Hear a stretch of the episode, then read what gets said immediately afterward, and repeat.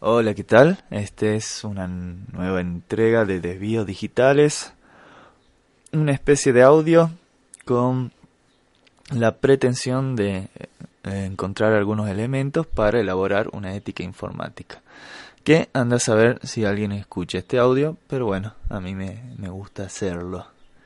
En el audio anterior hablaba de los derechos humanos y las tecnologías digitales para como un elemento más para elaborar una ética informática, que me parecía interesante ese elemento. Y ahora quisiera tratar una cosita un poquitín más filosófica, si se quiere, pero bueno, que se repite muchísimo a la hora de hablar de internet y que a mí me, me molesta un poco y que ya estoy un poco cansadito. Y es esto, lo de lo escuchamos todo el tiempo, este cotidianamente, y es la cuestión de que internet no es real. Se habla incluso de lo que pasa en internet y lo que pasa en la vida real. O sea, dan por supuesto eso, que internet no es real.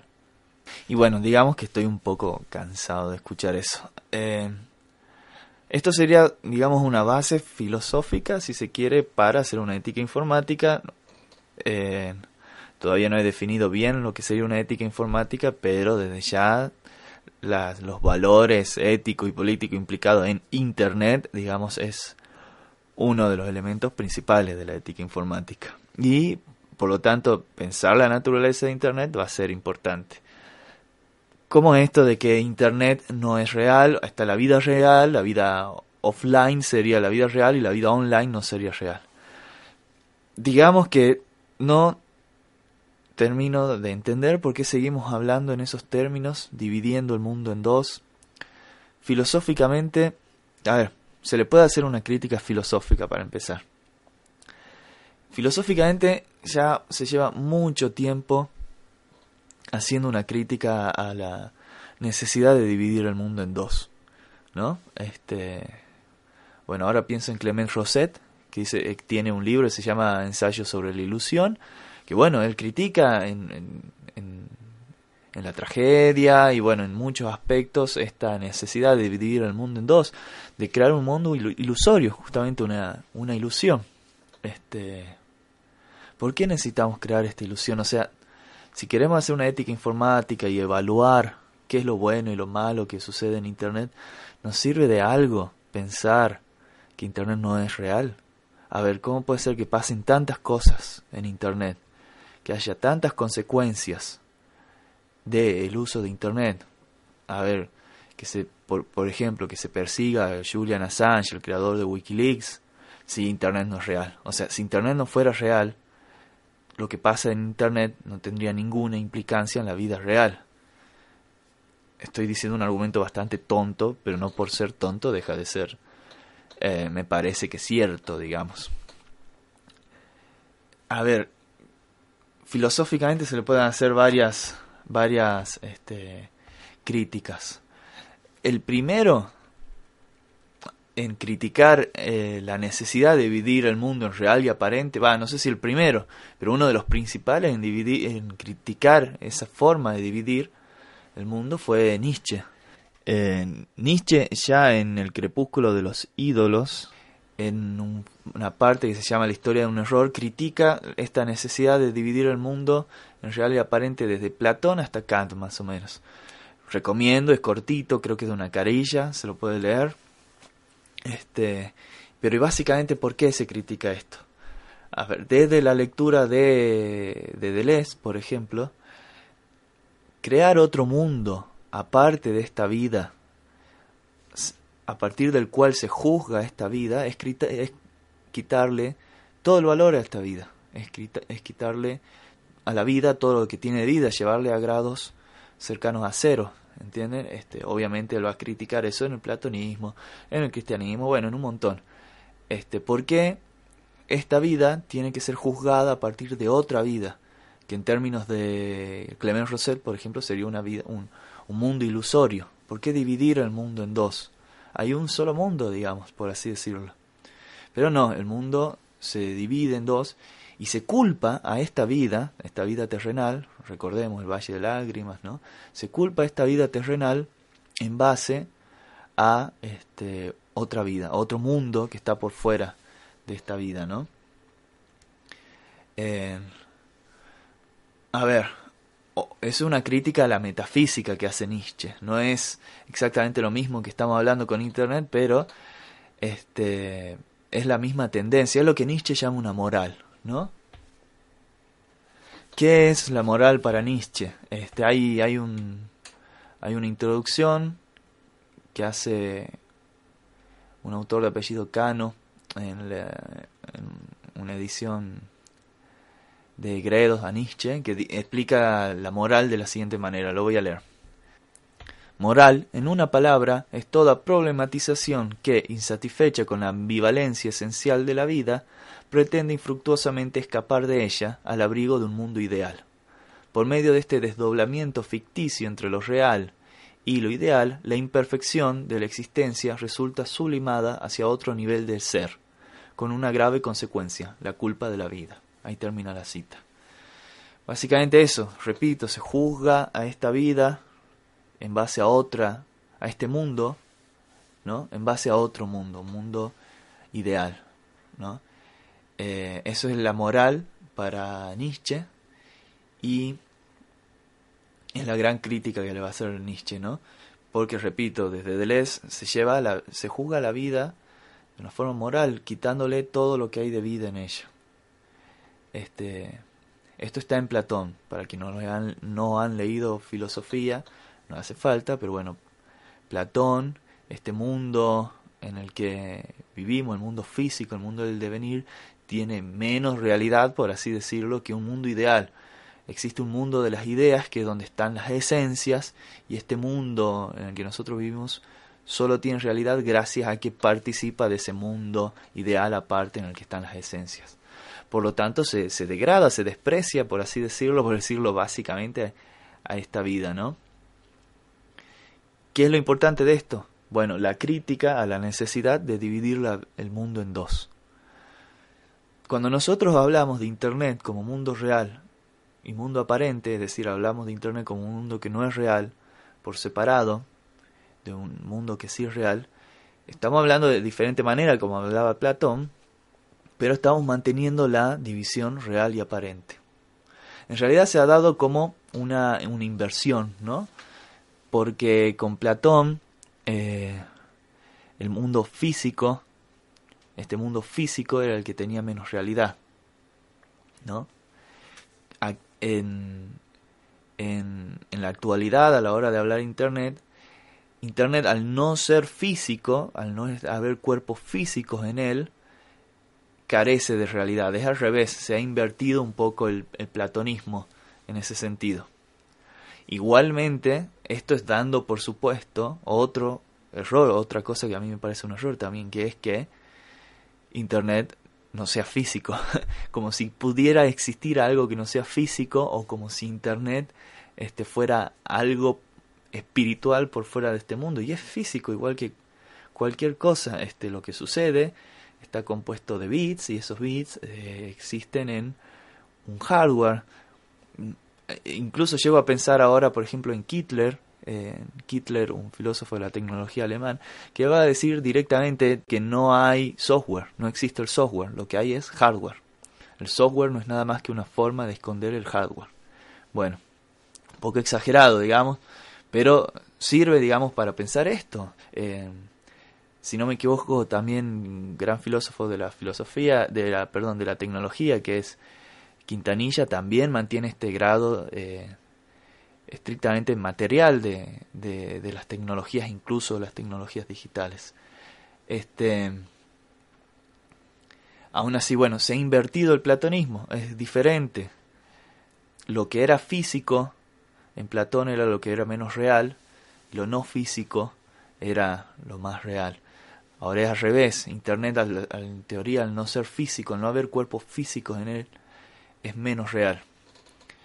Y por lo tanto se lo juzga así, como en la vida real. Aunque repito, Internet es igual de físico que cualquier cosa. También me parece importante eh, mencionar cómo ha cambiado la cuestión de los sentidos. ¿A qué sentidos les damos importancia a la hora de juzgar si algo es real o no, digamos? A ver, Aristóteles le da, en, en su Metafísica, el libro de Metafísica, le da primacía a la vista. En la idea platónica, la idea que acaba de mencionar, el eidos, hace referencia a lo visto. Eidos hace referencia a lo visto, aquello que es visto, digamos. Lo, lo real va a estar muy relacionado con la vista, digamos, en la antigüedad. Y se deja de lado sentidos como el tacto, se lo degrada. Hoy en día en eso también ha habido una inversión. Este, ¿en qué sentido? Alguien podría decirme que cuando yo veo a alguien en Skype, cuando nos comunicamos con Skype, ese cuerpo que yo estoy viendo por Skype no es real, no es verdadero, porque lo puedo ver, pero no lo puedo tocar. Es real solo en tanto lo puedo tocar. De nuevo, ahí se ha dado otra inversión más, en, como se daba antes, con respecto a los cuerpos físicos, digamos, se da también con respecto a los sentidos. Es el tacto y es la falta de tacto la que no hace, la que hace que no sean reales esos cuerpos que veo eh, en internet. Sea como sea, se ha invertido la relación, pero la división continúa, real y aparente, mundo verdadero, mundo ideal, este mundo real, mundo aparente. A ver, todo esto desde un punto de vista filosófico, digamos. Pero volvamos al caso específico de Internet. Internet es real, las cosas suceden, son reales ahí, son reales, porque si no, no, no tendrían incidencia sobre el, aquel mundo que consideramos real, que le decimos real, que es el mundo de los cuerpos físicos. Aunque Internet también sea un cuerpo físico. Las cosas que pasan ahí nos influyen a todos, este, nos tienen implicancias en todo. A ver, pensemos en los hackers, por ejemplo. Si Internet fue, fue en un mundo no real, lo que hicieron los hackers, cuando hackean bancos, los eh, bueno, los, esos serían crackers en realidad. Los hackers cuando hackean con, con motivos políticos y todo eso, no tendrían ninguna incidencia porque, bueno, Internet no es real. Y obvio que es real. Este... Hay, hay, hay, bueno, hay algunas salidas filosóficas muy, muy interesantes a eso. Pienso en Vilém Flusser, filósofo checo brasilero, este, que él va a hablar que es directamente una, una cuestión de diferencia de densidad, digamos. La, la, la mesa en la que escribo tiene una, tiene más densidad que las cosas que veo en la pantalla, en internet, pero es una cuestión de densidad, simplemente. Ambos tienen la misma realidad, digamos. De hecho, la computación para, para Flusser es el resultado de codificar el mundo en números, digamos, y así crear eh, mundos alternativos, es lo que él llama la razón calculatoria. Es una salida interesante y válida, o sea, mundos con diferente densidad o mundos alternativos en vez de mundos reales y aparentes, digamos. Son cuestiones filosóficas, pienso también en Javier Echeverría, Eh, un gran filósofo que directamente va a hablar de un tercer entorno.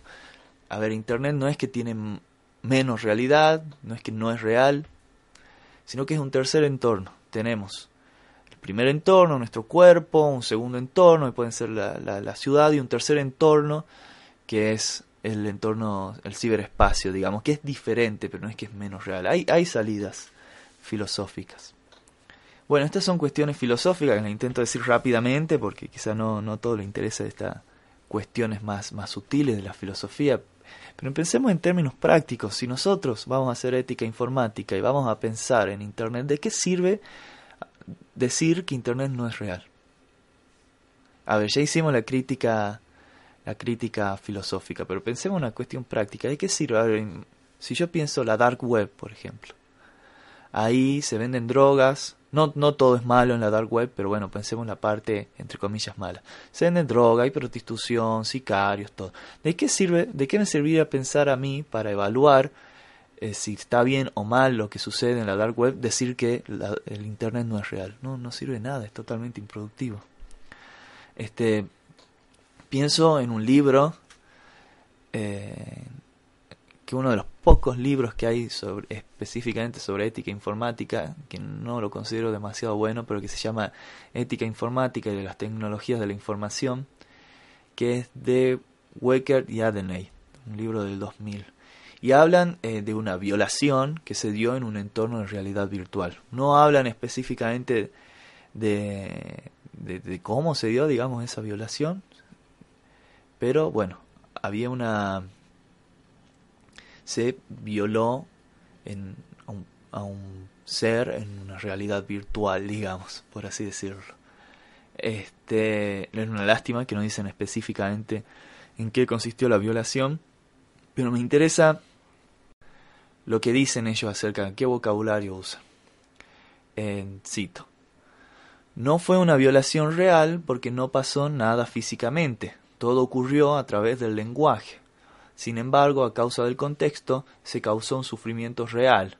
Esto es, real en el sentido de afectar a gente en el mundo real y no en el mundo virtual. Fin de la cita. Bueno, acá se le pueden hacer varias... Este, se le pueden señalar varias cosas a estos dos señores. En principio, que la, aunque haya violación o abuso solo a través del lenguaje, aunque no sea en el cuerpo biológico, sigue siendo violación. Es abuso y violación igual, aunque solo sea del lenguaje. Así que dice, dicen que no hay violación real porque solo fue el lenguaje. Mal. La violación es violación o abuso, sea el lenguaje, sea biológica, sea lo que sea. Y mal de seguir usando el, el término real, digamos. Dice que se causó sufrimiento real porque causó, porque afectó a gente en el mundo real y no en el mundo virtual. A ver, si afecta a gente, si afecta lo que sucede en internet, es igual de real. Aunque le llamemos virtual, es igual de real. Obviamente estoy usando una palabrita que es recontra pesada e importante para la filosofía, que es la cuestión de real, que es lo real. No, no voy a profundizar en eso demasiado porque tampoco es mi prioridad. Mi prioridad es más que nada criticar la inutilidad de hablar de, de, de un mundo real y un mundo aparente, digamos. A ver, el mundo virtual es igual de real, es así. Si afecta a la gente es igual de real. Lo que importa entonces es lo que nos afecta. Si queremos pensar Internet, no tenemos que pensar de forma nihilista, porque Nietzsche, o Nietzsche de, leído desde de, de, de, de, de Deleuze, a esta forma de dividir el mundo en real y aparente le llama nihilista, o así desde la interpretación de Deleuze. No es necesario para pensar Internet pensarlo de una forma nihilista, es decir, pensar en términos real y aparente, o que Internet no es real. No, si nos afecta es real. Entonces lo que hay que pensar es eso, ¿qué es lo que nos afecta de Internet? ¿Cómo nos afecta? Eso me parece lo más importante. Si vamos a pensar, tenemos que pensar qué es lo que nos afecta a Internet y dejar ya de perder tiempo con cuestiones inútiles acerca de si Internet es real o no. Otra cosa voy adelantando que quisiera hablarle en otro audio, pero quiero ir tirando la idea. Tenemos dos cuerpos, pienso que tenemos dos cuerpos. Tenemos un cuerpo biológico y... gracias a la sociedad de la información, también tenemos un cuerpo digital, o como me gusta más decirlo, un cuerpo informatizado. O más específica, mejor dicho, un cuerpo informático.